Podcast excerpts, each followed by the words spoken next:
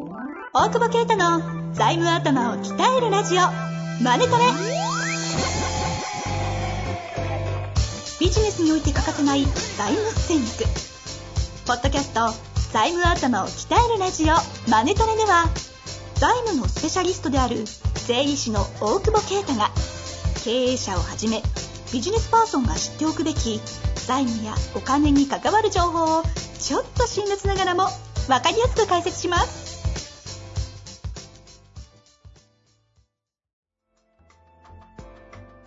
こんにちは、遠藤和樹です。大久保啓太の財務頭を鍛えるラジオ、マネトレ。大久保先生、よろしくお願いします。お願いします。さちょっとえ、離島帰りで疲れてるんで、あ、どこ行ってたんですか？徳之島。え？徳之島？徳之島。徳之島って、那覇を、那覇と九州で言うとどっち側です那覇側じゃない。いや、奄美に、奄美に行くって話があって、かはいはい。で、それたまたまその時に、徳之島を愛してる人に会ってね。うん。で、まあ そんなに、そこ質問しなくてで俺、俺の中の徳之島はもう、和乳道の徳之島って曲しかなかったの。俺の徳之島情報は。一誰択。誰か、誰の歌です？か和乳道っていうラッパーの、ワニュードっていうラッパーなんですそうそうそう。ね。で、はい。飯出ってで帰行くか、いや、来てくださいよ、みたいに言って、奄美港。まあ、あの、プロペラ機で30分くらいなんだけど、はいはいはい。どうしようかなと思って、いやー、あの、ラッパーのワニュードン君で知ってます？って言ったら、あの、知ってて、その、だい俺10個以上、50代は多分、おっさんよ？全員西の。うんうん。絶対に知ってないだろ、みたいな人に、あ、知り合いなのって言われて、知り合いじゃないですけど、徳之島っていう、ああ、知ってる、あそこのラーメン屋潰れたんだよねって言われて、すごくない？その情報量。で、でも全くラップとか聞く人じゃないよ、だって。徳之島愛がすげえなと思って。とか、そうか、徳之島の税理士さんじゃなくて、徳之島が好きなだけ好きなだけで向こうに15年前から行ってるみたいな。行ってるっていうのは何？通ってるってこと？なんか授業やったりしてんだって。あ、そういうこと？そうそうそう その人が気になるな。何も、いやいや俺も何をするの徳島の授業？なんか土地すげえ買ったり、なんか、あなんかわかん、何やってるかわかんなかったけど、あ。大丈夫？その話。徳田虎を記念会連れても そんなのあるんです。あそう。暑いね、俺特集会って悪い人かと思ったらさ、なんあ。かイメージね。あれやっぱ医師会と揉めてたからなんだね。医師会と揉めてるから政治的に結構潰されたみたいな。あ、特殊会？そうそうそう。うんなんかそんなんで。その話はちょっとこの番組ではあのやめときましょうかね、これ以上は。なんで？あまあ俺もあんまりこう、昨日と記念館見てきただけの情報を喋ってたけど、なんで、あんまり結局何しに行ったんですか？仕事なんですか？いや、ちょっと奄美よ。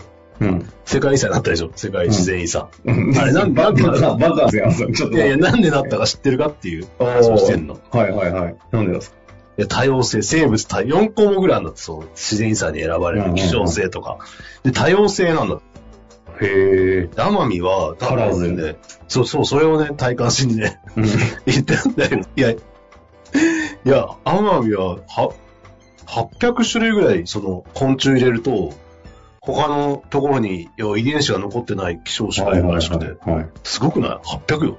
へえ。だかだからら、カオスみたいな感じになってるんですね。そう、もともとだから、ユーラシアとくっついてて、向こうにこう離れたから、そこだけのうん環境を変えずに、例えばだから猫がいないから、西表にはいるけど、ほうほだから黒ウサギが残ってるのって猫とか来ると、あの、食べちゃうから、ウサギを。みたいな、なんかそあ。へえ。う。結構勉強になったけど。いや、面白いですね。まあ、確かにあそこそうですね。ずっと繋がってたわけですもんね、大体。そうそうそう。それがたまたま離島になってるから、そその環境下で、その、残れてるみたいな。へえ。え、これ、あの、な、何？え？っと、ヨタ話？いや、わかんない。それ何の番組だっけ？これ。い 雑学トークみたいになってきてるけど、ヨタでもねえし。やいやいや。いや、へえと思ったけど別に面白くないしね。はい。そうね。俺も今喋ってる。なんか、聞いたままアウトプットしたやつ。いや、それがすごい伝わったんだ。全然興味ないし、別にね。黒ウサギね。びっくりした今。うん。まさか黒ウサギ出てくるとは。いや、そう、黒ウサギ。はいはね。い。近くの居酒屋の甘み料理の店は黒ウサギっていう名前だったなってことしか思い浮かばなかったです。本当に。いや、今日のヨタ話、情報の薄さ最高だな。何か。そんなことないって。まあ、勉強やってる、いつもよりは、だってこの間、あれだよ、その、財務が本当に勉強になるって言って、あの、さ、うんあの、会社作って財務教室みたいなさ、やって今度、見てもらうかもしれない。あの、話したのよ。その、お会いしたんですね。ズームで、そう。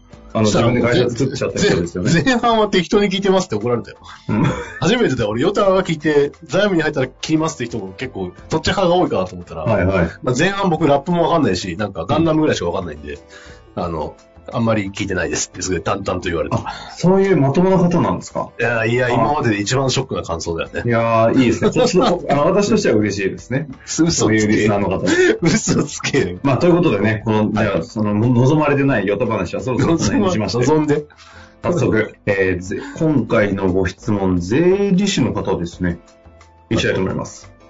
えー大久保先生、いつもお世話になっております。お世話になってるの？お世話してないよ、別に。世の中には会計と財務、英語にすると、えーアカウンティングとファイナンスという題名の書籍がたくさんありますが、この2つはどのような違いがあるのでしょうか？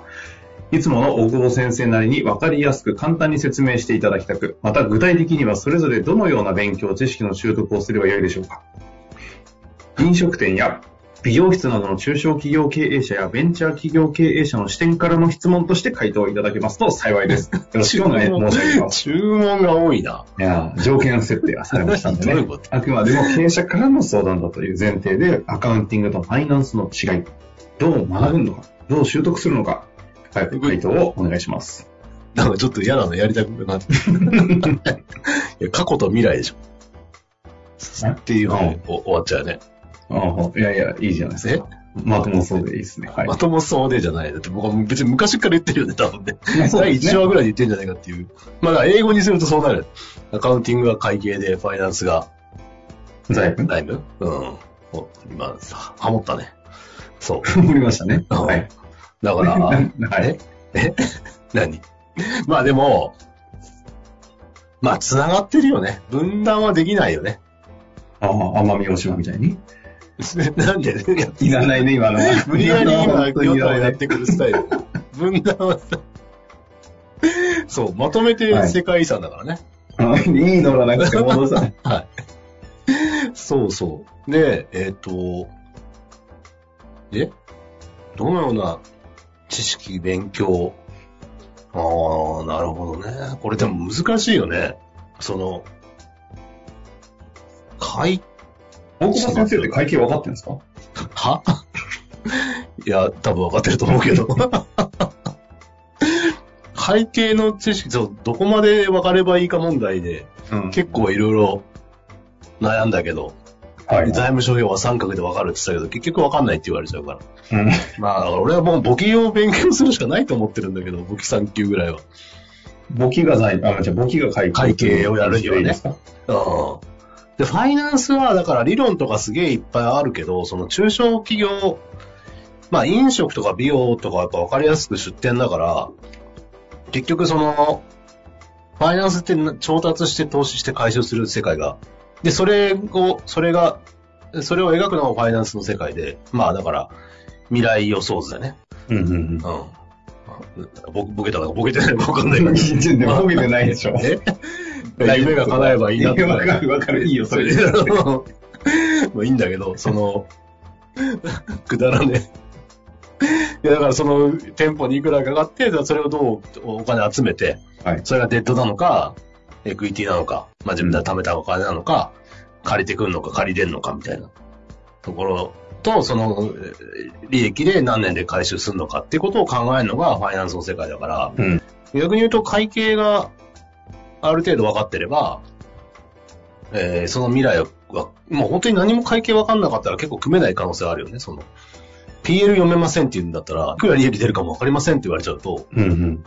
あの、やんない方がいいよとしか言いようがないからさ、やっぱ、財務いくら弱いですとはいえね。はいはい。そういう意味じゃ、そのベースになる会計の知識があって、未来の PL、BS、キャッシュフローを作っていくのがファイナンスの世界で、うん。逆にまあそこまでは正直、そのベンチャー企ベン、ベンチャーだと、言葉の定義があれだけど、まあ、中小企業の経営者であれば、その PL の計画ぐらいはやっぱ自分で当然作れて、うん。で、それをやるのに投資がいくらかかるかみたいなことを。考えたときに、まあ、ここからそそれで今の決算書に調達できんのとか、現実的にそれを調達できて、えーそうするとこういう BS になるみたいな、そこはちょっともしかしたら、うーん勉強だけでは難しいというか、やっぱげ、その、銀行と話したり、それこそまあ、顧問の先生がいい方であれば話していく中で、どんぐらい投資できるかっていうのをやっていく世界観なので、うんうん。だから、会計が分かってれば分かってるほど、ファイナンスは強いかなとら、ああ、なるほど。思うよね。うん、で自分で、そういう意味じゃ BS キャッシュフロー作れる。まあ、PS は作れないかもしれない。キャッシュフローを組めれば、資金繰りだから。キャッシュフローと PL の計画が組めればね、うんうん。まあまあ、大体いいんじゃないのっていう、その、ものすごい穴掘、そのね、ススタートアップじゃないけど、うん。穴掘ってやるぞみたいな話じゃなければ。今ここで言ってるキャッシュフローが組めるレベルと、P、あの、えっ、と、PL が組めるの意味は、ど、ど、別に、うん その、JCC の先生が作る、その、書評を作るって意味で言ってるわけじゃなくて、認識として。でも、標語としては近いと思うよ。その、うんフォーマットはわかんないけど、結局売り上げはいくらでコストがどれぐらいかかるかもわかんないなら経営なんかすんだって話でもあるわけ。確かに。いや、最低限さ。うんうん。うん。ねだから、それが、特に小さい会社、おね、大きい会社急についたとかになると、やっぱそこの分析だとか把握にやっぱそれなりにかかるんだろうけど、うん。中小でベンチャーとかで自分で作った会社だったらそのぐらいわかると思うんで、その上で、キャッシュフローはだって、そう、キャッシュ、資金繰り表で大体翌月入金翌月払いだろうから、まあそれと銀行をその投資するのに借りてきて返済がどんぐらいあるのかぐらいはやっぱ把握してないと、うん。うん、潰れるよね、そんなの。まあ、というとこですかね。うんとなると、まあ、わかりやすく、一つは、その、キャッシュフローと PL をちゃんと理論上、まあ、わかりつつ、もうちょっと踏み込んでいくと、調達とか話になってくると、銀行交渉とかいろいろ入るので、まあ、ほぼ理論上の話じゃないんで、現場感覚になってくると、また、うん。知識の話じゃないですもんね。そうそう。ただ、基本的にはだから返済可能かどうかみたいなとこってやっぱ、自分で考えれば、自分で考えるとあれだけどさ、あの、固めの計画でちゃんと返せるかみたいなところは、重要な要素でもあると思うから、うん。まあ、それを出して銀行と相談していっても、まあ、その向こうもその無理には貸さないだろうから、さすがにこれ無理じゃないですかみたいな意見をもらうっていうのでうまく使うっていうのはありだよね。なるほど。うん。最後に本来なんですけど、散々 JGC としての部分も、うん。あの、支援してきてるじゃないですか。いろんな、ああの、いや財財務のコンサル的な方が強いイメージはなんかあるんですけど、当然税理士としてもやってるじゃないですか。うん、すごいこの辺めちゃめちゃで、あまりにわからなすぎる経営者とかって、やっぱいた時期もあるんですか？大久保先生のとこってなんだかんだでみんなさ、ヤンキーみたいだけど、意外と、意外とその辺固く勉強してたりっていうか、肌感でちゃんと認識してたりするじゃないはいはいですか。はいはい。意外と計算してんだ、みたいな。はいはいはい、そうね。うん。本能型もいるけどね。本能型のくせに割と分かってんだみたいなのがある。みんな喋るとお金意外と強いじゃないですか。ういや、っていうのを踏まえて、いや、なんだけど、当時はみんなもうめちゃめちゃだったぜっていう感じなのか、やっぱなんだかんだでみんなスタートから強かったっていう印象なのか、どうなのかなと、ふと思ったんですけど。ん。いや、強くなっていく感じじゃないやっぱりその、ん。だそそのやりとりがやっぱり、税理士に言いなりっていう人たちだと、分かんなくてももう税理士任せみたいな、ね、感じ。あれはむ結構無無思考というかね、無責任だと思うんだよね。会社の頭として税理士に任せてるんでみたいな。特に地方に多いけど。はいはい。うん、任せんなよみたいなとこあんじゃん。っていう意識があれば、ちゃんと専門家使えるから、そうするとやっぱね、経営者がある程度財務分かってないと、だって、そろばん分かんないわけでしょ。ロロマンとそろばんのね、そろばん分かんなかったら潰れるしかないよね。で、優秀な CFO がいるとか、そういう体制が組めればまた話は別だけど、一般的にはまあ、中小企業にいないわけだから、そうすると、ね、やっぱ自自分がやらなきゃいけない領域、大枠までは細かいうん落とし込みとかあれだけど、っていうふうにやっぱ気づいていくと、まあ勉強はするだろうし、まああとは別に前者のこと分かれって言ってるわけじゃないから、その、自分の会社のことぐらいは自分で分かればいい。分かんなきゃダメじゃんっていう。考えるとやっぱ読み慣れてくるし、あの、レベルは上がってくるし、上がらざるを得ないよね、成長していくと。まあそうですよ。より難しいことになっていくから。ああ。うん。